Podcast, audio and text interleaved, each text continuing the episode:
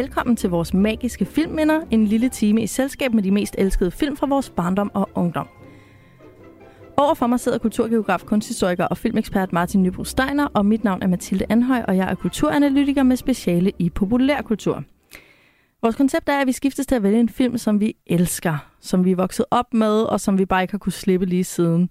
Og så taler vi om, øh, om filmen, og om den kulturelle kontekst, vi ser i filmen, og så taler vi også om, om det overhovedet er en god film, eller om den bare skal i glemmebogen.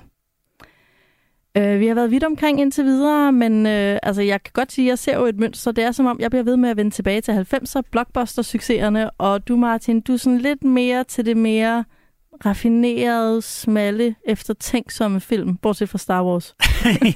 ja. Øh, ah, det ved jeg nu ikke, om jeg vil, om jeg vil tage på min kappe, men... Øh, Hvordan men vil det, du definere din personlige filmsmag med tre ord? Øh, god. og meget god. okay. Men du må hellere fortælle lytterne, øh, hvad det er for en film, vi skal tale om i dag, og hvorfor. Vi skal tale om øh, Barbettes gæstebud fra 1997. Øhm, 87. 87 selvfølgelig, ja. Øhm, og grunden til, at vi skal se den, det er for det første, fordi det er en rigtig god film, synes jeg. Det, og, og, og en sådan kanoniseret god film. Den er jo på film, den danske filmkanon, og, øh, og er ligesom en klassiker i, øh, i dansk film, og startede, kan man godt sige, øh, den sådan bølge af succes, i hvert fald i nogen grad som dansk film, øh, øh, stadigvæk rider på. Den vandt jo Oscar'en for bedste film her i 87, og startede ligesom øh, en periode, allerede året efter vandt Bille August jo så filmen, eller Oscar'en for Pelle Roberen, og året mm. efter igen var der faktisk også en dansk film, der var nomineret til Oscar'en bedste film. Så det var faktisk tre år i træk. Øh, det var Dansen med Register, der var, der var nomineret, men dog ikke vandt. Øh, og, og det der med, at, at ligesom Danmark kunne se sig selv som sådan en, øh, en kunstfilmsnation af betydning, eller i hvert fald en seriøs filmsnation af betydning, øh, var ret meget noget nyt. Det tror jeg, man ikke. Vi havde haft de her outlier med drejer og sådan noget, men ellers var Danmarks selvopfattelse som film, det var, at vi var gode til at lave folkekomedier. Vi ja. var gode til at lave Olsenbanden. Fandme også gode til. Øh, og det var vi også rigtig gode til. øhm, men, måske, men måske ikke noget, der kom så langt ud over landets grænser, bort fra netop Olsenbanden, som jo så blev populær i hvert fald nogle steder. Øhm, og man kan sige, den, den selvforståelse byggede jo så videre, øh, og og, øh, og, og fortsætter ligesom i dag, og alle de instruktører, vi har kommet på. Og, og der synes jeg, at øh, altså, Bettes gæstebud er, er et lidt sjovt startpunkt der. Det kan man, kan man også lidt tilbage på, fordi den peger både fremad det, som ligesom blev dansk films kendetegn, men den er også på en eller anden måde underligt adskilt, eller lidt anderledes fra en masse af de film, der kom der kom senere i hvert fald, eller det der ligesom blev dansk films styrke sådan senere. Ikke? Hvad er det for nogle film, når vi taler om, øh, om Danmarks sådan, gode film efter Babettes gæstebud, hvad er det så for nogle film, vi skal tænke på? Jamen altså, det, i virkeligheden, altså, vi er jo ikke, vi er jo ikke sådan 100 år. Altså, som sagt kommer Pelle Roberen og Dansen med Rigitte kommer så de her to år efter. Nå, ikke? Dansen med Rigitte, ja. ja. Den, det var den, du sagde, ja. Ja, øh, og så begynder netop, så kommer, altså, så har vi jo netop sådan Nils Malmros, som begynder at komme frem her også i netop i 70'erne og 80'erne, ja. og også begynder at være sådan en, der sætter en dagsorden for, for dansk film. Og så er vi jo, og, og Lars von Trier begynder at lave sine tidlige film, det er ah, også ja. i starten af 90'erne, og vi er jo altså faktisk ikke særlig langt fra. Øh, altså festen kommer jo allerede i, tror jeg, 96, ikke? Ja, om øh, der er også Pusher og Nattevagten, og hvad med dem, hvor... Ja, lige altså... præcis. Ikke? Alt det der kommer, begynder netop at komme og sige, okay, vi kan, vi kan lave en masse forskellige typer film i Danmark, og vi kan ja. faktisk godt lave noget, der er sådan er på internationalt niveau. Ikke? Ja. Øhm, Jamen, det er rigtigt nok. Og hvor jeg tror, at dansk film i 80'erne har været noget, hvor man tænker, vi producerer til et dansk marked, og vi producerer sikre hits. Altså, ja. vi ligesom... Vi har, vi har en fuldstændig sådan adskilt, vi har en eller anden kunstfilms verden, og så har vi en totalt kommersiel filmverden, hvor man ingen kunstneriske ambitioner har overhovedet. Ikke? Ja. Og det her med at sige, at vi kan faktisk godt lave noget, som både er kvalitet og bliver succesfuldt, og også får en eller anden grad international opmærksomhed. Ja. Øhm. Men, men Babettes gæstebud... Men så den anden grund til, at jeg gerne vil tage den med, og jeg synes, ja. grund til, at jeg synes, den var sjov, det er sådan min egen personlige connection med den her film. Det var jo, at øh, da jeg var barn, der jeg har været seks år, den her film udkommer jo alt for lille til sådan, og så, og, men der var det simpelthen, der var det en film, der blev talt om, og for mig var det indbegrebet at være, af at være voksen og have en voksen filmsmag. Det var simpelthen på Bettes gæstebud. Øh, jeg husker meget tydeligt, at øh, vi havde sådan en fast ting, når vi var nede og lege video i den lokale videobix, og også legede Moviebox, fordi vi havde ikke selv videoafspillere, da jeg var barn. Moviebox øh, er et, øh, en VHS-maskine. Som et... ikke kan optage. Det var det, der var det særlige ved den. øh, øh, Nå, men hvad var det, jeg ville sige? Nå, at så, øh, så havde jeg selv mine egne favoritter, som jeg legede. Jeg legede vi legede altid tre film, og jeg fik lov til at lege en af mine egne favoritter, og det var altid en af to film, som jeg, som jeg legede. Det, Japansk animation? ej, det var, nej, nej, dog, jeg var altså, jeg var et barn, ikke? Men, øh, men, men, og så legede vi en fælles film, som så typisk var en ny film, som ingen af os havde set før, og så legede de voksne også en film til de voksne. Ja, en af deres yndlingsfilm. En film, som de i hvert fald gerne ville se. Og i min erindring, så legede de Barbettes gæstebud lige så ofte, som jeg, som, som jeg legede Willow. Det er nok ikke rigtigt i virkeligheden, men, men det var i hvert fald, jeg tænkte sådan, okay, det, hvis man er voksen, så ser man Barbettes gæstebud. Det er ligesom det, det, det vil sige at være voksen. Ikke? Ja. Øhm, så derfor var det jo også en film, jeg gik ind til med ret stor ærefrygt, da jeg så selv så den på et eller andet tidspunkt, og både, og ligesom både tænkte, okay, det her det kan gå helt galt, det kan godt risikere at være rigtig kedeligt, måske er jeg ikke klar til den endnu, er jeg overhovedet voksen og moden nok til den her film, ikke? Øhm, og derfor har det faktisk været en film, jeg har vendt tilbage til flere gange, for netop ligesom at måle mit eget modenhedsniveau på en eller anden måde. Ah, ja, det kan jeg godt se. Det er en godt termometer der. Ja, øhm, og, og derfor er jeg også ligesom, altså den er, den er virkelig vokset på mig, og jeg har oplevet mange flere, ser flere og flere nuancer, ikke? Og, og jeg har faktisk altid godt kunne lide den. Jeg kan ikke huske, hvor gammel jeg var, da jeg så den. Det var vel til din konfirmation, da du trådte ind i de voksne rækker. ja, måske. øh, det kan jeg så ikke huske, men, men, men, men jeg, jeg, altså, der var nogle ting, der fungerede for mig allerede fra starten, men der er så flere og flere ting, som jeg sådan, efterhånden, som jeg selv netop er blevet, altså det, det, det viser, at jeg faktisk havde ret i, at det her, det er en utrolig voksen film. Altså det Ja. er en film, som man kan ældes med, ikke? Ja, eller LSA. ja, måske. Men det vender jeg tilbage til. Øhm, den Barbettes gæstebud er jo fra øh, 1987. Øhm, jeg havde ikke set den før øh, i dag. Øh, det er nok en af de mest stenede og grå og triste film, jeg nogensinde har set i mit liv. Øhm, men det afspejler måske meget godt øh, 1987. Altså, vi befinder os i starten af de såkaldte syv magre år øh, i Danmark med stram finanspolitik og lav vækst og stigende ledighed. Og det er bare i Danmark. Altså resten af verden døjer med den kolde krig, og der er borgerkrig i Sydamerika, og der er strække i USA, og intifadaen begynder øhm, i de israelsk besatte områder af Palæstina, mens krigen mellem Iran og Irak har kostet op imod altså en million mennesker livet. Øhm, så ja, det hele er bare, det hele er sgu lidt trist der i 1987, øh, og det øh, synger Lars Hug også om netop i 1987. Alle går vi fra hinanden bag Går vi alle fra hinanden? Alle går vi fra hinanden babe? Når alt bliver til alt Går vi alle fra hinanden? Ja, det er jo ikke just en munter stemning, vi har i studiet i dag, Martin. Er der nogle filmfacts, der kan mundre os op i Babettes gæstebud? Jamen, altså, jeg, faktisk vil jeg jo gerne starte med at sige, at jeg synes jo på mange måder, at den her film er jo, den handler jo faktisk om forløsning, ikke? Altså, den, den, det er godt nok, den foregår i et sådan ret knudet miljø, men den handler jo, den, den har jo sit klimaks på den dag, hvor de slipper deres knudhed. Måske godt, godt nok kun et øjeblik, ikke? Men, øh, og under sådan underlige, sådan mærkelige dobbeltspil og sådan noget, ikke? Men der, der, der, der kommer, der er jo noget vildskab, ikke? Og det er jo det, altså, og det synes jeg var rigtig fedt. Det passer jo rigtig godt til den her tid også, ikke? Den var måske sådan lidt knudet, og mås- men måske var det også...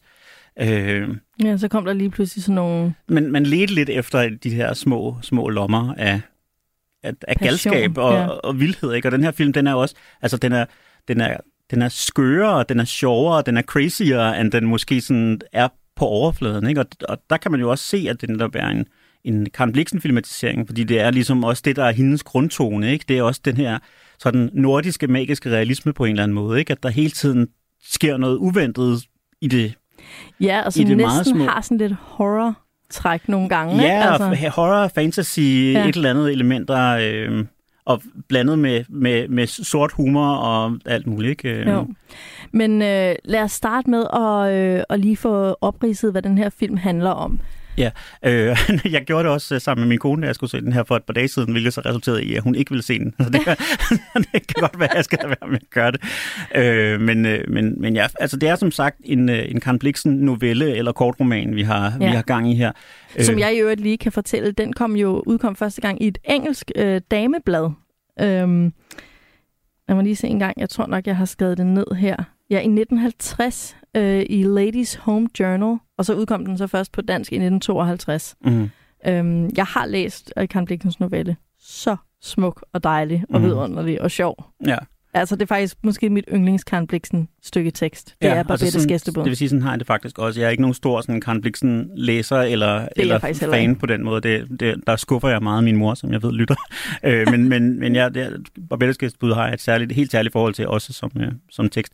Øh, men den handler jo altså om de her to søstre, som vokser op i en, øh, en øh, nord- nordnorsk kystby. Øh, I filmen uden yderligere at være forklaret til synerne omsat til sådan den danske vestkyst. Det er sådan lidt svært at vurdere. Men, Men det er sjovt, for den minder meget om Nord-Norge. Eller Ja. sådan. Ja, og man kan sige, det, det, det er jo også noget, der i hvert fald forklarer, hvorfor der ligesom, altså, Norge var jo en del af Sverige på det her tidspunkt, så det forklarer ligesom også, hvorfor der kan komme sådan en svensk officer rende i tid og utid, øh, at, den, at den sådan set foregår i Norge, men den, den er jo altså indspillet på dansk og med danske skuespillere, og, og, og kulisserne li- ligner Vestjylland mere end Nord-Norge. Ja, og ikke? det er jo også lige meget, Karen Bliksen har det med at sådan snuppe Italien eller Nord-Norge, eller sådan, og hun Ja, ja, ja. ja. er skidegod til at bruge nogle locations, men man kan godt oversætte det. Mm, jamen lige præcis. Ikke?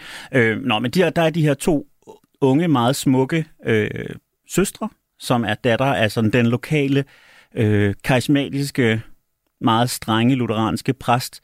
Øh, Altså indre missionske sektleder ja, type. ja, netop, ikke? Øh, som ligesom prædiker sådan kropsfornægtelse og askese og selvopoffrelse. Det er puritanisme, ikke? Jo, altså, virkelig. Og øh, der er sådan flere forskellige mænd, der forelsker sig i de her kvinder, men altså bliver, bliver afvist på grund af deres stærke tro og meget sådan, strenge moral. Det her er blandt en, øh, en svensk øh, officer og en fransk operasanger, der ligesom kommer forbi øh, byen, men altså begge må rejse væk fra byen igen med uforrettet sag. Ja. Så springer vi lidt frem i, øh, i tiden, og pludselig dukker der, og de her to unge smukke kvinder er nu blevet til statlige ældre damer, ja, og pludselig- pebermøer, ikke? jo, øh, som aldrig er blevet gift, og øh, pludselig dukker der en, øh, en ung flygtning fra øh, redselsregimet eller borgerkrigen i, øh, i Frankrig op på deres dør, og, siger, og som siger, at hun er blevet sendt af den her førnævnte franske operasanger øh, til deres dør, fordi at, at hun har brug for et sted at være og få noget beskyttelse, efter at hendes familie er blevet udslettet i den her borgerkrig. Øh, de tager hende så til sig som sådan hus husholderske og, og lever det her stille, hun lever det her stille asketiske liv øh, med dem i 14 år, tror jeg det er, man får at vide. Ikke? Øh, indtil på et tidspunkt dukker der pludselig ud af ingenting et brev op fra Frankrig om, at øh, den her unge kvinde er blevet formuende. Hun har vundet et lotteri eller et eller andet. Øh, så hun pludselig har 10.000 frank stående ja. Og det er mange penge i Nord-Norge slash Vestjylland. på det her tidspunkt, og måske stadig i dag. Vi er vel i 1870'erne. Sådan noget, ja, ikke? ja. Altså, ja, man kan sige, hun kommer jo så der i 1871, Ja. hvor Paris er kommunen, og, og så, så er der så gået 14 år senere, så vi er så i 1885, hvis, det, hvis ja. min matematik øh, passer sådan nogenlunde. Ikke? Øhm.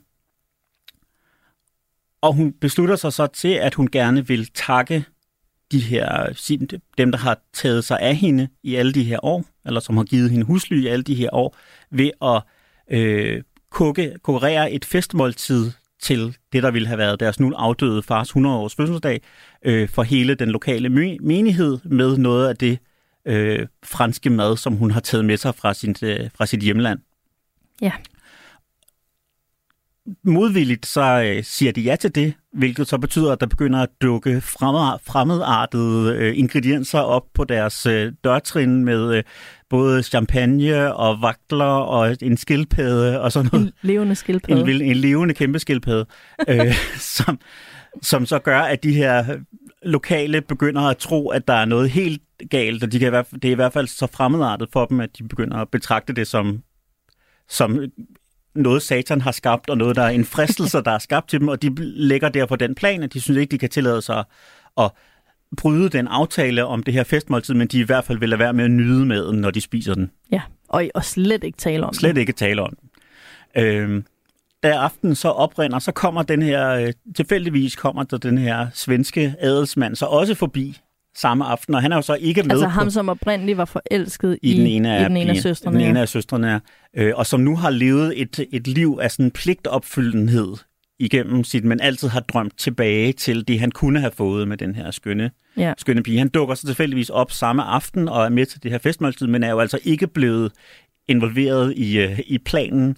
Øh, og han nyder derfor det her vidunderlige måltid, som hun får skabt til mig. Der er vel det ene smukke, sådan klassiske franske måltid efter det andet kommer på banen, og vin og aperitif og både det, både det ene og det andet, og han, øh, og han nyder det i fulde drag, men det der sker så det magiske, at resten af bordet faktisk også på en eller anden måde lader sig overvælde af måltidets kraft, så selvom de holder deres løfte om, ikke at give udtryk for deres nydelse og slet ikke at tale om maden, så kan man mærke, at de, de løster ligesom op, og de konflikter, der er internt i gruppen, forløser sig ligesom på en eller anden måde, og, og de, de sidder og taler nærmest i volapyk for, for at undgå at tale om den der voldsomme sanseoplevelse, de har. Så begynder de at, så taler de fuldstændig meningsløse ting om vejret. Og, De taler og i tunger. Ja, ja, det gør de næsten i hvert fald, ikke?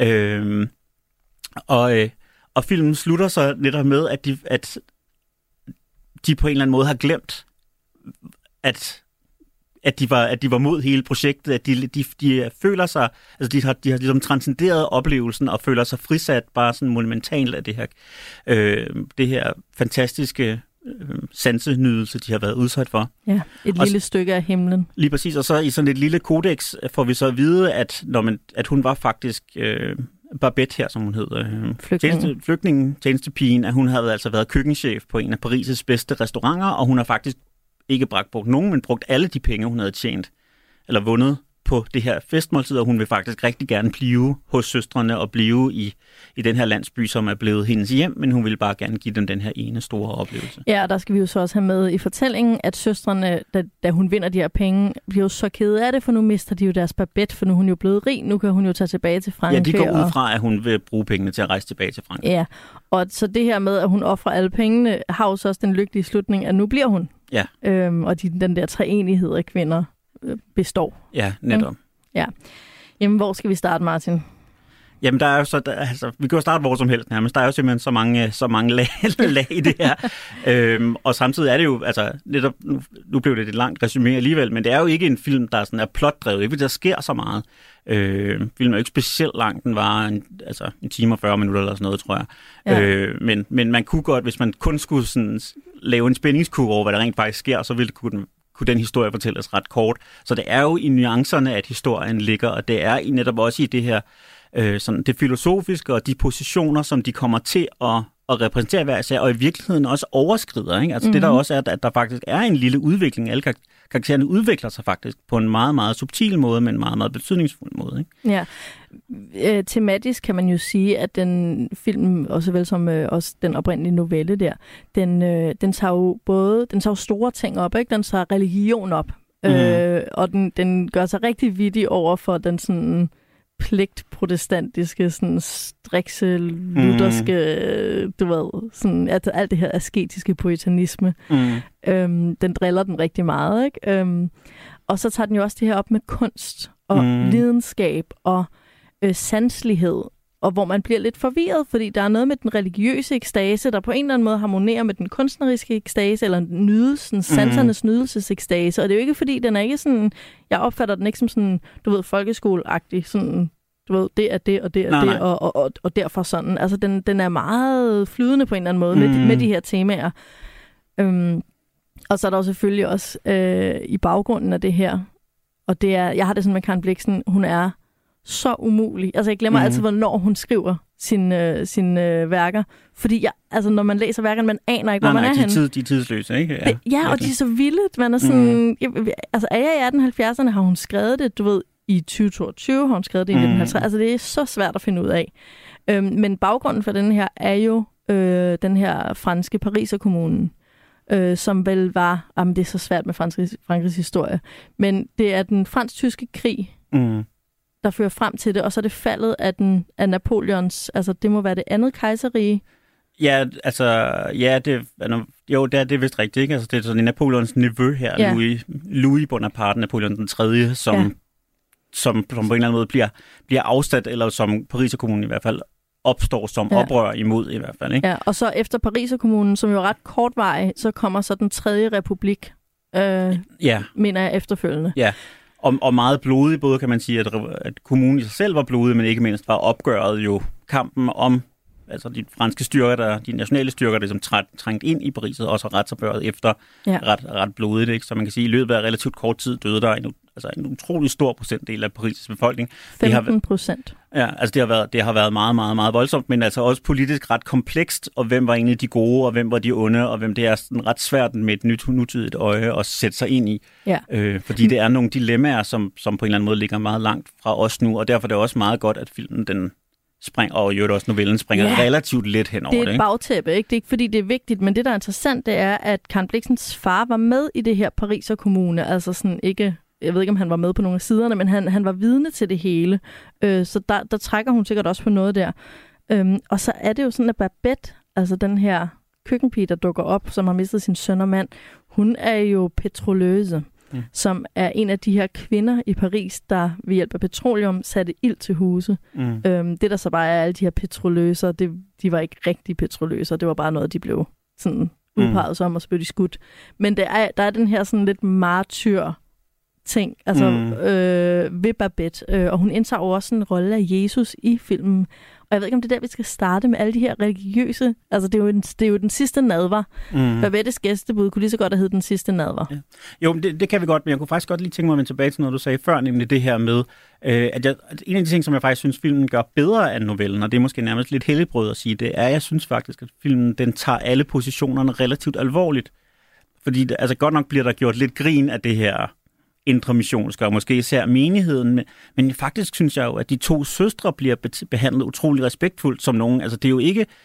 Øh, de er jo ikke hykleriske på nogen måde, og de er faktisk selvopoffrende og inderligt troende, og de gør jo en masse godt for deres, for deres, for deres miljø. Og der kan man sige, øh, at de repræsenterer jo så netop den her sådan kropsfornægtende, selvfornægtelse tilgang til kristendommen, hvor, øh, hvor øh, Babette på en eller anden måde repræsenterer det her sådan netop mere kunstneriske, kropslige, intuitive tilgang til, til universet og det guddommelige og, og sådan noget. Ikke? Men, men, men i bogen er der jo langt flere, er der langt flere scener, hvor, øh, hvor Babette hun kan se nogle ting, eller hun har adgang til nogle sandheder, som søstrene ikke har. Ja. Øh, og, og bogen er på en eller anden måde meget mere på Babettes side, hvor ja. jeg synes faktisk, filmen formår også at sige, når man, der er jo også en grund til, at Babette vælger at blive hos de her søstre, mm. øh, som meget passende jo netop er opkaldt, som hedder øh, Filippa og... Øh, og Martine, Martine opkaldt efter Luther og Melanchthon, ikke? Øh, så de er, altså Philip og øh, Martin. Ja, netop. Og, og, og hvad var det? Jo, de, de ville føle, at, at, at deres position bliver på en eller anden måde respekteret. Ikke? At hun, hun bliver jo hos dem, fordi det er ægte, det de står for. Ikke? Og de ja. faktisk gør noget godt. Så, altså, ellers, jamen, så altså, læser hun... jeg det ikke. Jeg tror mere, de bliver hos... Altså, det, det, som jeg synes, filmen gør godt, og som jeg synes, du har lidt ret i, jeg synes også, det er ret sjovt, at de bare er åndssvage, de der. Det er de lidt i Karen Bliksens fortælling, altså mm. Martine og Filippa.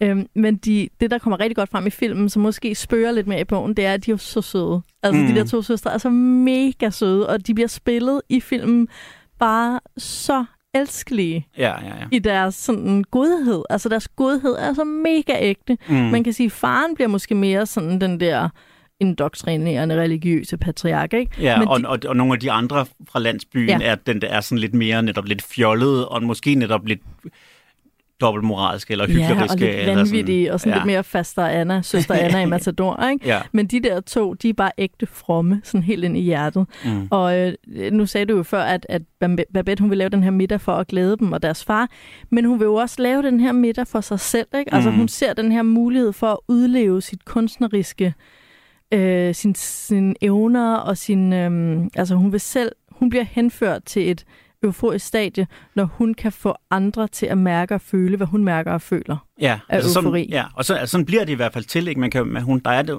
som en rigtig fedt, eller fantastisk spillet scene også, synes jeg netop, at det her måltid er, er, er gennemført, og alt er gået efter planen, ikke? så sidder hun og stiger sådan postorgasmisk ud i, i luften, hvor man netop siger sådan, okay, nu har du mærket, du har mærket dig selv. Ikke? Ja, præcis. Øh, om, om det var intentionen fra starten, det er jeg ikke sikker på, men det er i Ej, hvert fald okay. den funktion, det får. Ja, det er rigtigt nok. Det er måske ikke så meget planlagt, det er mere det der med, at hun vil gøre det her, men der er noget, og det synes jeg er en ret rørende scene, men hun går ind til Martine og Filippa og skal spørge, om hun ikke nok må lave det her måltid. Øhm, og der kan man også mærke, at hun ligesom, det starter med, at hun får de her penge, Og så går hun ned til havet, og så lugter hun fordoms storhed sådan mm. i, i vinden og vejret, ikke? Og så går hun til søstrene øhm, og beder om, hun må ikke få lov til at lave det her måltid til dem. Jeg har et ønske, mademoiselle. Ja, sig frem, Babette. Jeg vil lave en fransk middag. En fransk middag. S'il vous plaît, pour une fois. Un vrai dîner français. Hør min bøn i det. Den kommer fra mit hjerte. Hun er sådan, hun beder dem om det. Hun, hun starter med at bede om det som for at gøre søstrene en tjeneste. De siger, nej, nej, det skal du ikke. Du skal ikke gøre noget for os. Og så går hun netop over til at sige, jeg beder fra mig. Altså sådan, jeg vil gerne gøre det her for mig. Og så bliver de jo, de er jo gode Mhm. og altruistiske. Så bliver de nødt til at sige ja. Øh, og så må hun bruge sine egne penge. Og det kan der ikke være tale om. Jeg beder dem aldrig om noget, siger hun mm. så. Mm. Jeg vil gerne have lov til at gøre det her for jer. Lad mig gøre det her. Og så må de jo sige ja, ikke? Mm. Og det synes jeg er meget smukt. Øhm, så springer vi hurtigt over i noget vanvittigt komisk, øh, nemlig det her heksetema, Ja. vi har i øh, filmen. Ja. Ja, det vil, jeg, det vil jeg godt Er det medgive. med i at- bogen? For det husker jeg altså ikke. Altså, jeg fik ikke de her hekseassociationer, da jeg læste den, men det kan godt være, at jeg bare ikke har koncentreret Jeg mig. tror, altså, jeg, jeg vil godt indrømme, jeg har ikke genlæst øh, novellen til, til i dag. Altså, jeg tror faktisk, at især den her drømmesekvens, som, øh, som er filmens svageste, altså den på en eller anden måde, synes jeg faktisk, den isoleret set er meget god, men den bryder så meget med filmens virkelighed, at det, det virker utrolig mærkeligt. Ja. Øh, altså, hvor, hvor den ene af søstrene, Martine, tror jeg, netop begynder at få den her heksefantasi påvirket af den her, at hun nu pludselig har, har øh, vakler og champagne og en skildpadde i sit hus, ikke? Ja, der er øh, sådan horrormusik ind over, og hun er sådan, ah. Lige præcis. Altså det, og det, jeg, jeg tror, at der er, der er sådan en drøm med i romanen, så, eller, sådan husker jeg det i hvert fald, men jeg er faktisk ikke helt sikker. Øh, og altså, den, det, kunne have, det kunne filmisk set have været løst væsentligt elegantere, det vil jeg godt medgive. Men det er meget komisk stillet op, også fordi det her meget øhm, religiøse, mm. øh, sådan indre missionske samfund ude på den jyske vestkyst, Mm. Øh, de er jo bange for alt nyt, Mm. fremmed, stort. Så selvfølgelig er de sådan, heks, heks, heks, lige så snart der kommer skildpadder og vakler vandrende ind, ikke? Mm. Men filmen bliver også bare meget mere komisk fra det her punkt. Ja. Og der kan man sige, at den her scene fun- er, fungerer ikke sådan, som den er intenderet komisk i hvert fald, men det gør resten af filmen jo til gengæld, ikke? At nu begynder de her, altså nu, nu kommer de, altså de, de scener, der så er mellem søstrene og resten af menigheden, hvor de lægger den her vanvidsplan om at spise måltiden, men ikke at nyde det, og, og selve måltidet Men er, er, det jo rigtig meningen, den sjovt. skal være sjov? Ja, det tror jeg helt sikkert er okay, meningen, fordi jeg det skal sad være og var sjovt. i tvivl. Jeg det havde tror jeg helt ligesom... sikkert. Jeg tror helt sikkert er meningen. Jeg er ikke sikker på, altså, om den her drømmesekvens også er meningen, det skal være sjovt, eller, men, men, men det, og det er et toneskifte. Ja. Og jeg synes, det, jeg synes, det fungerer, men det er helt klart et toneskifte, for der har ikke været meget Nej, humor inden, op vel? til det. Nej, der tager man det mere seriøst. Men der ja. kommer også nogle... Og det kan jeg lige uddybe bagefter, men, men den, efter den her vanvittige drømmescene, som, som altså laver sådan nogle også teknikker, hvor billeder flyder sammen oven i Mm. hinanden, mens der bliver spillet det her vanvittige musik og sådan noget. Men efter det, så går øh, en af de her søstre, så hun har haft drømmen, og så skal hun jo tale med menigheden om, at de har altså sagt ja til at hoste, eller til at være værter for den her vanvittige dîner français. Mm. Øhm, og hun er helt forskrækket, og det er jo meget godt portrætteret, det her med den religiøse, kyske forskrækkelse af det fremmede. Mm. Øh, så hun, øh, hun føler, at det er, sådan, det er satan selv, de har inviteret indenfor, ikke? Philip og jeg vil bare opfylde Babettes bøn, men vi har, vi har slet ikke forudset, hvad det kunne føre til. Og nu, nu har vi indladt os med farlige kræfter. Hvis I vidste, hvor jeg tænker på min far i disse dage. Det er som om man ser ned på mig. Ser sine døtre i færd med at bruge hans hjem til en heksesabbat. Halleluja.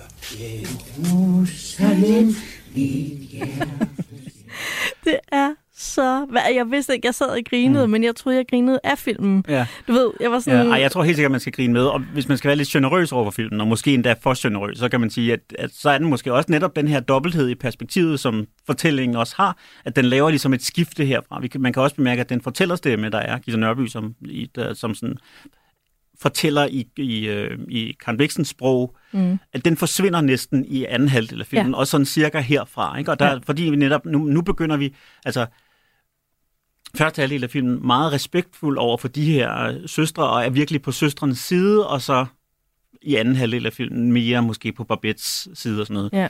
Øh, om, det, om det er det, der har været filmskaberens eller Bliksens intention, det, det tør jeg ikke uh, sige, men... men Det tør jeg heller ikke. Men jeg vil også sige, jeg begyndte altså også at sidde og små. Jeg havde det lidt som om, jeg var en... Var du ikke sådan i folk... Nej, du, du grinede sikkert ikke. Men i folkeskolen, når man skulle ind, så var der sådan en eller anden dag, og så skulle man i teateret. Jo, jo.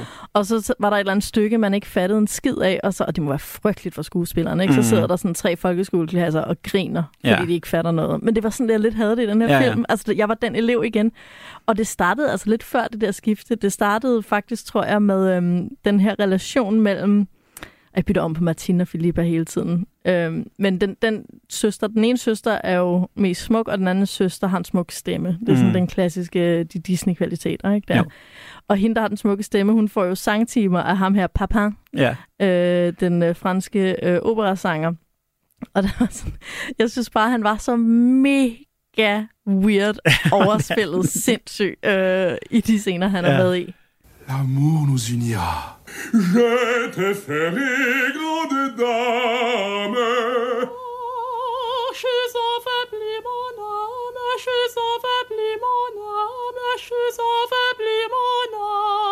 Viens, viens.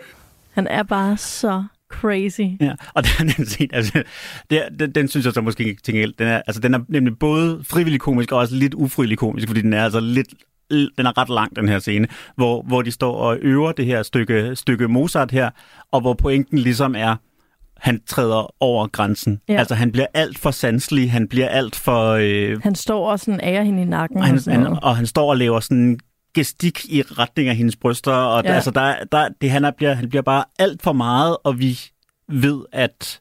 Øh, altså, vi ved ret hurtigt, okay, det her, det går ikke, det her, det bliver hun nødt til at måtte, øh, at måtte bryde med. Øh, og alligevel så fortsætter scenen ligesom, vi skal have hele den her, øh, den her operascene igennem, selvom vi kunne måske godt have nået med lidt af den, ikke? Nu, Ja. men, men de synger så rigtig, rigtig godt. Øh, Ja, det, det er sjovt, men det der er så vanvittigt ved den her film, at den er ret smuk og fin, og så Mhm. den bare virkelig gakket. Ja, men og, og, og altså, det siger også lidt om sådan, det tillid, som den her film også har til sit publikum, ikke? at det bliver ja. Ligesom annonceret re- ret hurtigt, hvem han er, ved at han ligesom går og nynner Don Giovanni. Ikke? Altså det er ikke en Ja. som helst opera, men, men ja. Det er Don Juan-operaen, han går sådan og nynner. Det skal man jo selvfølgelig vide, medmindre man tager den på, øh, på, med, øh, på øh, YouTube, hvor der så står musik fra Don Giovanni. Det er lidt irriterende, som om det er Ja. lidt forærende.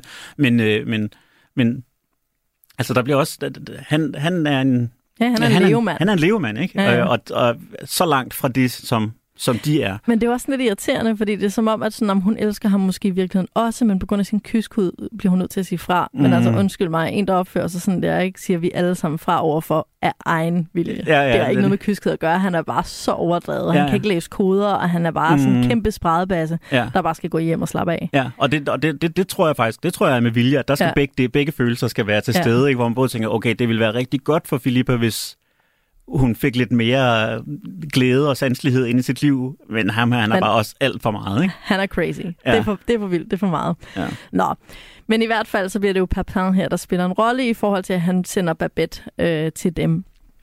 Øhm, det der så sker, eller der hvor jeg måske tænker, at filmen gør noget vildere og bedre, altså virkelig tilfører bogen noget, det er den her forberedelse af middagen. Mm. Altså, der er nogen, der filmer de simpelthen, altså alle de her øh, vanvittige delikatesser og anretningen af dem, og man ser, hvordan hun står og folder fugle ind i dej, og den er, det er så sindssygt, hvor meget den både for grimheden ved det, altså det er jo mm. døde dyr, altså der er sådan en forfaldsæstetik, Mm. samtidig med den her glorværdige, euforiske fransk madkunst på sit ypperste. Mm. Og, sådan, og det der med, at så, øh, Babette står jo lidt og tager de her grimme ting, skaber dem til nogle smukke, mm. Mhm. til smuk kunst, øh, og så bliver det bragt ind i spisestuen, hvor det også stadigvæk er smukt, og så bliver det fortæret af alle de her dyr, mm. altså menneskerne, og bliver igen grimt og sådan sansligt og syndigt.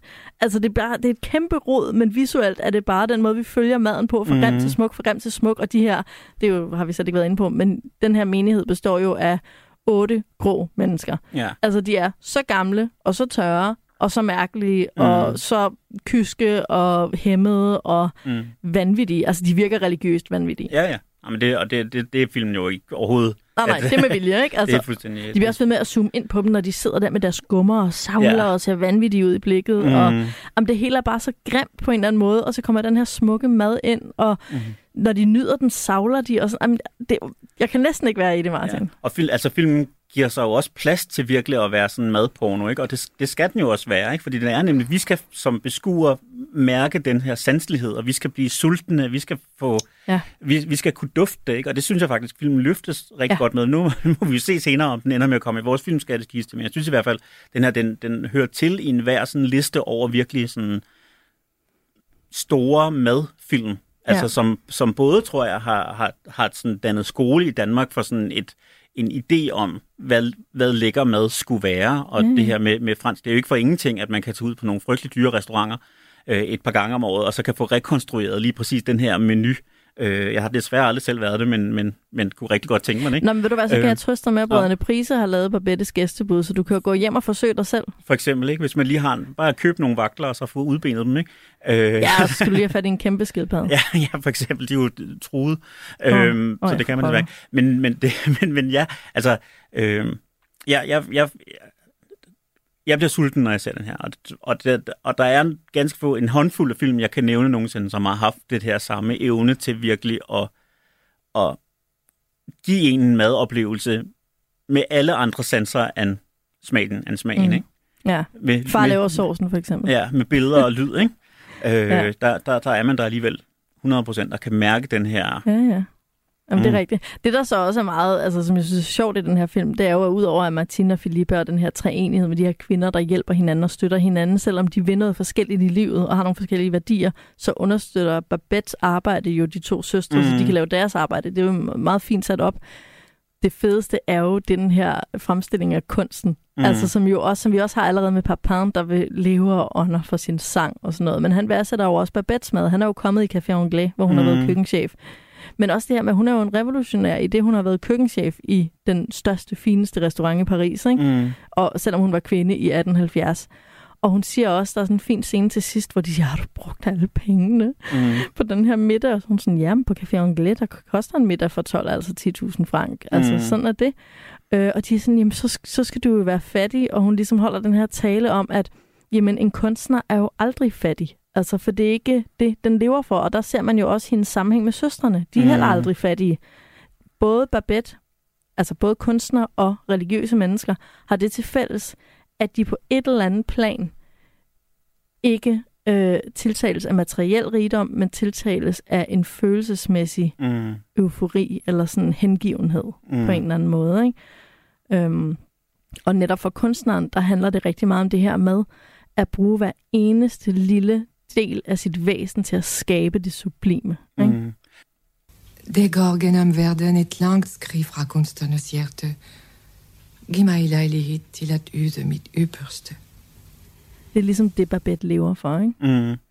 Og, der, og, og jeg, jeg synes jo, det, det, det er sjovt, fordi at, at igen, jeg egentlig synes, at filmen formår at være relativt troværdig over for forskellige synspunkter. Ikke? Mm. øh, hvor så netop er, når man, vi har Papin her, han skriver jo netop, han har jo så levet æstetikernes liv, ikke? Han har levet livsnyderens... Altså kirkegårds. Øh, ja, den kirkegårdske æstetikers liv, ikke? Altså den her, som kun drevet af sine sanser, kun drevet af, af et behov for nydelse. Ja. Og han anerkender jo i sit øh, nærmest sådan dødsafskedsbrev her, at han har fortrudt, at han også, altså på sin gamle dage, også har mærket tomheden i det liv, han har levet. Ikke? Ja. Og samtidig, og, og så får vi jo også præsenteret netop de her, øh, de her gamle mennesker, de her, den her menighed og de to søstre, som måske også i det her måltid får øjnene op for det, de har manglet Ja, det de er gået glip af det, de er gået, det, de er gået glip af, og hvor det virker, og, og, og vi har øh, øh, hvad hedder han, øh, generalen her, som jo så lidt har været etikeren, ham der ligesom, som så har han haft nogle principper og været drevet af dem, og Mm, opfyldt karriere, sin og opfyldt, og- opfyldt sin pligt og alt det der.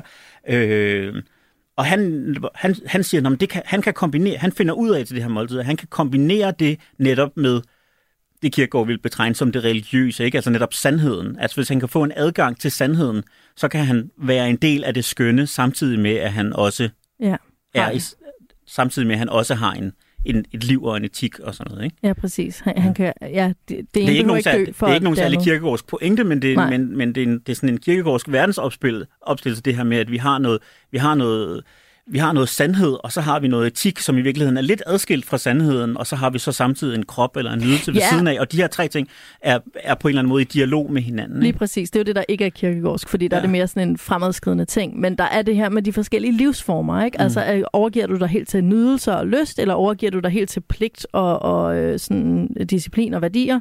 Og, og regelrettighed, mm. regelrethed, øhm, eller, eller er du midt imellem, og der er forskellige adgang til det religiøse øjeblik, som på mm. en eller anden Mhm. måde er det, der samler øh, de her mennesker, og også det, der får dem til at overkomme deres konflikter.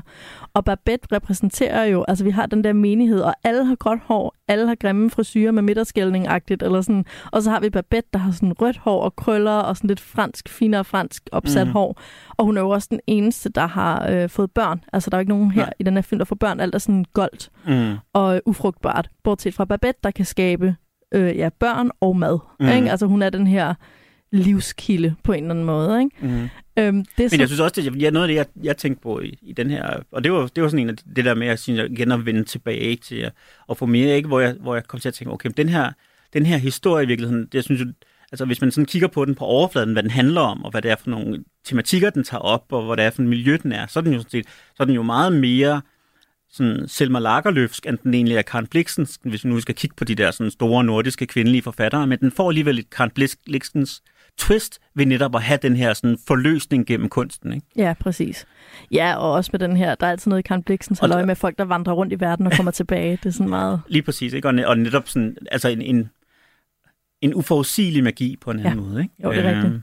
Det, det sjoveste, og der hvor den jo bliver rigtig morsom, det er jo, at altså, alle de her øh, sådan, semidøde gamle menneske-zombier, Mm. mm. at de efter den her sanselige nydelsesmiddag, hvor de jo alle sammen er blevet skide fulde, øh, går ud af huset og så spontant begynder at danse rundt om en brønd. Ja. Og det er bare så sjovt, fordi vi jo tidligere i filmen har, har haft Birgitte Fitters spil til at sige heksesabbat, og så øh, går de alle sammen rundt om den der brønd, og det Ja. var ren heksesabbat det hele. Ja, ja, Mens Babette jo sidder ganske normalt inde i køkkenet, og man får den der, hvem var det, der var heksene? ja. Øh, Ja, følelse, ikke? ja, ja, altså sådan, det er jo jer, der er sindssyge. For fanden. Jeg synes, der er også en parallel til, i den her i forhold til sådan et andet hovedværk i dansk litteratur og film, ikke? nemlig altså ordet, som er Kai Munk og senere Drejer, ikke? som jo også er det her med de her, øh, de her forskellige sådan religiøse synspunkter. I ordet, der er det jo så ligesom grundvigianisterne over, over for de indre missionske, og her der er det så sådan de indre missionske over for det værtslige, men, men begge steder på en eller anden måde bliver forløst af noget andet Ja.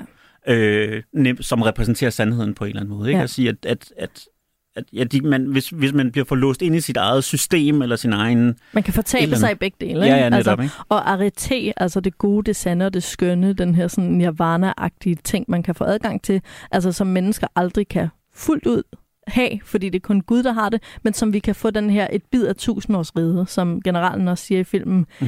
at det gode, det sande og det skønne, det kan man få adgang til i forskellige livsformer, hvis man ikke lader sig begrænse. Altså hvis man slipper, eller sådan... Der er jo også et eller andet i Babettes hele forberedelsen, er jo meget disciplineret. Mm. Altså den kunne hun jo ikke opnå ved at være papin. Eller Nej, sådan. nej, nej, nej.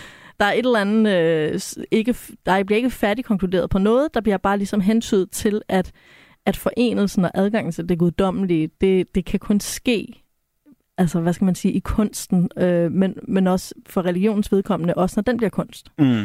At Mm. kunsten er ligesom Gud her, føler jeg, i Mm. Babettes gæstebud. Ja. At det er det, der bliver vores øh, ja, Nu ved jeg ikke, hvordan det ser ud med tiden, men jeg kunne godt lidt tænke mig at snakke om, øh, om den her films sådan arv i forhold til, til dansk film. Måske også både, hvor den kommer fra, og hvor den kommer efter. Fordi nu fik jeg sagt i starten, at, øh, at den jo er sådan en lidt pussy udgangspunkt for, for, dansk, øh, for dansk film. Øh, og det har den jo især ved ligesom, at den, den var den, ved at vinde Oscar'en her i, øh, i 87. Øh, der tror jeg, den ændrede dansk films selvbillede og, og fik måske også sådan sat sat gang i nogle filmprojekter, som ellers ikke ville være blevet realiseret og så videre. Øhm, men den er jo også, den, altså den er helt klart heller ikke tænkt sig selv som sådan. Altså det er jo en meget ydmyg film på mange måder. Den annoncerer heller ikke sig selv som, altså den starter meget stille og roligt og med nogle meget sådan kedelige introtekster og, og jo ikke sådan nogle kæmpe store skuespillere, heller ikke på det her tidspunkt. Altså man kan sige, jo jo, selvfølgelig, øh, altså Bodil Kær og Birgit Federspil er, er jo fantastiske, men det er jo ikke, de har jo ikke sådan været nogen, man sat øverst på en plakat til at trække folk ind. Nej, nej, I- og, og Gita Nørby er der i sin stemme, men ikke i sit øh, ansigt, vel? Nej, Øhm, og, og man kan se, at nogen, altså, når man sådan, altså i tiden efter her, når man netop har skulle lave de her store sådan, litterære filmatiseringer, der sådan lavede Barbara og Nå, senere, Ja, Barbara, ja. og da Lykke-Per kom og mm, sådan noget. Ikke? Altså det er ligesom på en anden måde. Nu kommer der en storfilm. Ja. Og den her film, den opfatter helt sikkert ikke sig selv som en storfilm. Det er den bare. Ja. Eller det er den i hvert fald blevet til. Ja. Ikke? Øhm, Men det er den sjovt, opfatter fordi- sig selv som en, en, en niche, en kunstfilm, som Ja. ikke regner med, at ret mange mennesker kommer til at se. Ikke? Jo, præcis. Og på den måde mimer den meget godt sig selv, ikke? Den Mhm. har sådan et det stille liv, en asketisk væren i verden i forvejen, Ja. som så i sidste ende får adgang til stor, øh, sådan guddommelig kunst, eller et eller andet. Ja, og man kan sige, at Gabriel Axel, instruktøren, er jo sådan også en lidt sjov fødselshjælper for den her, øh, for den her nye æra i dansk film, ved at han jo faktisk ikke rigtig er en del af den ellers. Ja. Altså han er jo sådan en, der har en lang skuespillerkarriere bag sig, og en lang instruktørkarriere, som er ret sådan ikke bemærkelsesværdig. Øhm, han har lavet en del af familien Gyllenkål-filmene, og sådan, altså Ja. Af, det, af den der slags. Øhm, og også efter har han så forsøgt at lave et par sådan ting og for at få fat i den her magi igen, og det er ikke lykkedes for ham. Og, og, og vil jo ikke være nogen som helst idé om nogen, der skulle være med i en eller anden øh, øh, sådan pantheon af danske filminstruktører. Øhm, men, Men- alligevel, så, altså jeg synes jo faktisk, den her, altså filmen er jo visuelt vanvittigt velkomponeret. Øh, at- hvad alle billeder er meget sådan rene i sin op, måske endda for rene i sin opstilling, og meget sådan øh, enormt meget i balance, og meget klart overskueligt og sådan noget. Altså der er næsten, øh, altså der er sådan en, en YouTube-serie, som hedder Every Frame of Painting, hvor man netop går ind og kigger på komposition i, i, i filmbilleder, og det er den her virkelig, ikke? Altså alle, hver eneste indstilling er fuldstændig præcist kombineret med personerne placeret i billedrammen på en måde, Ja, som... ja. Og hvad er det store? Er det vindruerne, der er størst i billedet, eller er det ansigtet? Og- Ja, ja, lige præcis. Altså, og, der- alt det der, og der er tænkt over det hele, Ja. ja. og, og, og det er virkelig flot. Også Mhm. mm-hmm. en lille smule kedeligt, fordi der ikke er noget, der bryder med den her, med den her flothed. Det er så naturens vildskab, eller, eller sådan det her det rå, fattige miljø på en eller anden måde. Ikke? Men, men altså, alting ligner et skagensmaleri. Ikke? Men det er også det, der giver nok teaterfølelsen en lille smule, ikke? Jo. Altså det der med, at det hele er lidt dødt, mm. altså Mhm. i sin komposition. Altså perfekt og detaljeret, men heller ikke, det spræller heller ikke særlig meget, vel? Nej. Altså man sidder lidt og kigger på en scene, Mm. der er komponeret for en, og det kan man godt mærke. Ja, og der kan man jo se allerede bare i, altså i Pelle Robren, at der er Bille August bare en, en meget dygtigere visuel instruktør. Han kan både lave smukke billeder, men han kan også overraske. Ikke? Ja, han kan også lave sådan en levende film, ikke? Ja. På en eller anden måde. Ja. Øh, Og, og, og, og det er jo også netop den, den generation, som kommer efter netop øh, Lars von Trier og Susanne Bier og August. Altså, jeg tror ikke, der er særlig mange af dem, der vil nævne Gabriel Axel som en stor inspirationskilde. Det er jo netop Nej. Nogle andre, ikke? Altså, Men de, jeg tror altså også meget af magien i den her film, altså det ved jeg, det siger jeg jo selvfølgelig også sådan, som litteraturvidenskab og kvinde, men det er jo også Karen Bliksens magi. Ja, altså sådan, uh, Barbettes gæstebud er, altså nu er der jo også, uh, hvad hedder den, um, uh, Min afrikanske farm, mm. hvad hedder den film? Out of Africa. ja, du, vet, ja. Øh, den blev jo også kæmpe stor, ikke? Og ikke for at sige, at det er en dårlig film eller Nej, noget, nej. men, men Karen Bliksens fortællinger, netop fordi de er, jeg er heller ikke en stor Karen Bliksen-fan, men de er vilde. Altså, mm. de er Mm. meget unikke, og, og sådan, når man ser dem, bliver man sådan lidt, det her har jeg ikke set før. Mm, Det er bare den følelse, man altid har, når det er en Karen Bliksen-fortælling. Det er sådan, huh, mm. hvad var det? Ja, og hun er jo det hele taget ret svær at filmatisere. Det er også ja. derfor, der ikke er så mange filmatiseringer af hendes tekster. Ja, det må være frygteligt at skulle filmatisere det. Og, Ja. og her rammer øh, Gabriel Axel jo faktisk rigtig godt essensen Jamen, det synes, af jeg, teksten. det synes jeg, han gør. Ikke? Øh, Ja. så, så det er jo også bare, måske heller ikke kun ham som instruktør, det er også bare, at han har bare virkelig fanget den her tekst. Mm. og kunne skabe den om til film, ikke? Jo. Og så er der jo også et andet element, øh, som jo hedder Stéphane Audron. Ja. Altså hende, der spiller Babette. Hun er så vanvittig. Mm. Jeg elsker hende. Jeg vil gifte mig med hende. Altså hun er jo, jeg, øh, hun er den, der spiller den kvindelige hovedrolle i den franske film, der hedder Le Boucher, hvor hun spiller over for sådan en, øh, den handler om sådan en slagter, som er sådan en primitiv massemorder. Mm. Mm. Altså primitiv type hele tiden. Slagter i sin sådan i dagslys og øh, massemorder i, øh, eller seriemorder i, øh, når mørket falder på. Mm. Mm.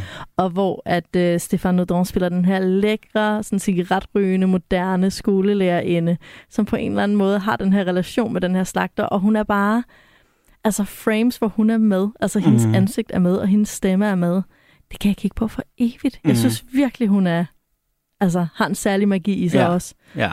Det synes jeg helt sikkert, og jeg synes også, at Birgitte Fedderspil har det. Altså, Ja. ja. vi, vi har talt om hende i forskellige kontekster, i vores forskellige podcasts under, undervejs, og jeg synes, hun, øh, hun er, jeg tror, en svær skuespiller at bruge, fordi hun er så sådan otherworldly på en Ja. eller anden måde. Det er ikke så mærkeligt, at, der, at hun tit spiller Noget mærkeligt. spiller karakterer, som på en eller anden måde er fortabte eller fordømte, eller... Jamen, står uden for samfundet, ikke? Ja, altså... fordi, fordi hun, er, hun, hun er ligesom på et andet, på et andet niveau end os andre, men man er, man, man er hele tiden sådan usikker, når man ser på hende. Man, man kan se, at der er et eller andet voldsomt på spil, men man kan ikke forstå det, fordi hun, man kan se, at hun fungerer på en anden måde end os Ja, og andre. på et andet plan, ikke? Ligesom ja. Ja. i den der film The Others. Det er sådan, Ja, men hun, går, hun Ja. går rundt ovenpå os. Ja, ja, og, der, og, der, er et- og det synes jeg er et rigtig fint eksempel. Der gør hun jo netop også det samme, ikke Nicole Kidman? Øh, mm. ikke, vist? Jo. Øhm, Hun har Og- samme kvalitet jo Hun- også, ikke? Man hun- er sådan lidt, du, du er sikkert et spøgelse i Ja, den her ja, film. Det ja, opdager ja. vi i sidste scene. Ja, jamen lige, lige præcis, ikke? Og, der, og, og altså, Bulkær er jo fantastisk, men altså, hun, bliver, hun bliver totalt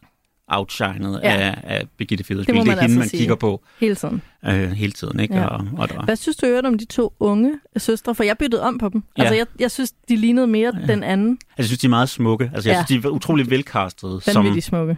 øh, og jeg synes faktisk, de spiller godt som, som ja. ja. det, de skal være. Helt sikkert. Øh, ja, men jeg synes, du har ret, at det ikke, man får ikke Forbundet altså, dem, man får ikke forbundet dem med Nej. de gamle. Altså, man kan sagtens komme til at bytte rundt på dem. Det er det sikkert også kommet til at gøre. Ja, sidste spørgsmål. Øh, det er jo så i inden- øvrigt, øh, Ja. kan jeg sige, det er jo ikke dem, der synger. Øh, det er jo Nå. operasangeren Tina Kiberg, øh, en af, ja, måske sådan den her generations største kvindelige danske operasangerinde, som, som synger sangene. Og det er Ja. jo så også det, der gør, at det er- er på så højt niveau, som det er, og det virker troværdigt for os Ja. som publikum, når alle bliver helt betaget. Altså dels er de rigtig smukke, men deres sang, men hendes sang er bare også virkelig, virkelig smuk. Ja, men jeg kunne godt høre det. det. Jeg kunne godt høre, det var Tina. Der. Det, Ja. det kunne jeg godt høre. Ja. men ja, det er rigtig smukt. Sidste spørgsmål, inden vi skal øh, til at øh, runde af. Hvorfor er Axel Strøby kusken? Ja, det, er- det Hvad, er, hvad i alverden er det? ja, det er, en- det er en pussy, det er en pussy Altså, vi casting. snakker om en kusk, der er med i sådan noget 10 sekunder. Man ser ham ikke tæt på. Man ser bare sådan en overdrevet kostume hældt ned over en anonym person. Ja. Som så åbenbart er Axel Strøby. Øhm, men jeg synes, han spiller ham ret godt. Spiller den, ham. Han er, jamen, Ah, men, altså, så lidt er han jo trods alt heller ikke med, altså, fordi han, sidder, han er jo så ham, der sidder ligesom backstage og, og også sp- får det samme måltid som dem, der sidder inde, men rent faktisk kan også kan nyde det og, og får en helt anden Nå, religiøs oplevelse. Nej, men det er fordi, jeg havde ikke forstået, at det var kusken. ja, Jeg nå. troede bare, altså jeg var sådan, jeg, jeg troede bare, det var en eller anden fattig mand fra landsbyen, Ja, ej, der det er- sad i køkkenet. Ja, ej, det er... Det er, det Nå, er så er- det er ham, der ligesom beviser, at både fattigmand og rigmand og religiøs og religiøs kan, begge, kan alle nyde kunstens netop guddommelighed. kan, kan på en eller anden måde transcendere deres egen virkelighed, med, ja. hvis de bliver konfronteret med det sublime. Ikke? Ja, præcis. Øhm, og jeg synes faktisk, han spiller den utrolig godt, Axel Strøby, men det er rigtigt. Jeg, jeg havde også glemt, at det var ham, der var rollen, og det øjeblik, jeg opdagede det, så var det sådan, Er det ham? det- wait. ja, og jeg må Men- lige tilbage og se, for jeg genkendte ikke Axel Strøby, ham der mand, der sidder og smisker. ja, jamen, det, er, det er simpelthen Ja, Martin, øh, filmskattekiste eller glemmebog? Har altså, du nogle argumenter til mig? Ja, jeg synes, jeg er kommet med nogen nu her. Jeg synes, det er et, altså, jeg synes, det er et rigtig fedt manuskript, og det, er- og det er en, det er en, det, som, som der netop er så mange lag i, altså hvor jeg synes, at sådan de her filosofiske positioner får lov til at udfolde sig, uden at det bliver sådan skematisk, eller, eller på nogen måde, sådan, vi bliver slået over hovedet med en eller anden konklusion. Øhm, jeg synes, at der er nogle vildt gode skuespilpræstationer, især for de to kvinder, som, øh, som du, du har nævnt nu her. Og så synes jeg, at den filmhistoriske betydning øh, for- dansk film kan ikke øh, undervurderes. Nej, og det er den første danske film nogensinde til at få en Oscar ja. Øh, for bedste udenlandske film der. Ved du hvad, øh, det er helt fint. Jeg synes, den er virkelig mærkelig. Ja. Øh, det skal ikke være nogen hemmelighed, men jeg synes, at Stefan Audron og, øh, og så også bare, altså, Karen Blikstens, altså den her bog, er en af mine yndlings læseoplevelser. Altså det er ikke fordi, ja, jeg ved ikke, det, den er bare virkelig fantastisk. Øhm, og selvom jeg synes, det er en skør film, så synes jeg også, det er en fin film. Så øh, ved du hvad, den er godtaget. Men i næste uge er det jo øh, min tur øh, til at vælge film. Og øh, ja, som sagt, så øh, kunne jeg jo ikke finde Mermaids nogen som helst sted på nettet. DVD'en er købt. Det var vist det sidste afsnit, du fortalte en historie, men, men, men ja, men Ja. at det, Altså, jeg, jeg ville gerne have set Mermaids for nogle uger siden, og så kunne man åbenbart ikke streame den nogen steder, eller lege den, eller noget som helst. Jeg har købt DVD'en, og fundet ud af, at jeg havde den liggende i kælderen. Da jeg fortalte min mand, at jeg lige havde købt en DVD på nettet, øh, jeg havde købt Mermaids, så sagde han, den har du altså allerede købt, den ligger nede i kælderen. Så nu har jeg to DVD'er med Mermaids. Ja. Betyder det så, at vi ikke skal mødes og spise is med popcorn på, eller hvad? Du må gerne få is med popcorn, men du må gøre det selv. Okay. Øh, du får den ene DVD, jeg får den anden, og så mødes vi næste uge og snakker om Mermaids, eller Skønne Sild, som den hedder på dansk, øh, med Cher og Winona Ryder og Christina Ricci. Altså, jeg ved ikke, der er nok mange, der ikke lige kan huske den, men soundtracket, Altså Soundtracket kan alle huske. Shares Shup Shup sang og sådan noget, ikke? Lige præcis. Og ja. ja nogle, dejlige, nogle dejlige hovedroller, det må man bare Ja, det er altså nogle virkelig skønne damer, der er med der, piger. Ja, så jeg glæder mig utrolig meget til næste uge. Der bliver masser af god musik og livfulde karakterer og bare masser af skøn uh, 60'er stemning. Og øh, så håber vi selvfølgelig, at I alle sammen er klar til at lytte med igen i næste uge til endnu et og et lidt mere farverigt et af øh, vores magiske filmminder.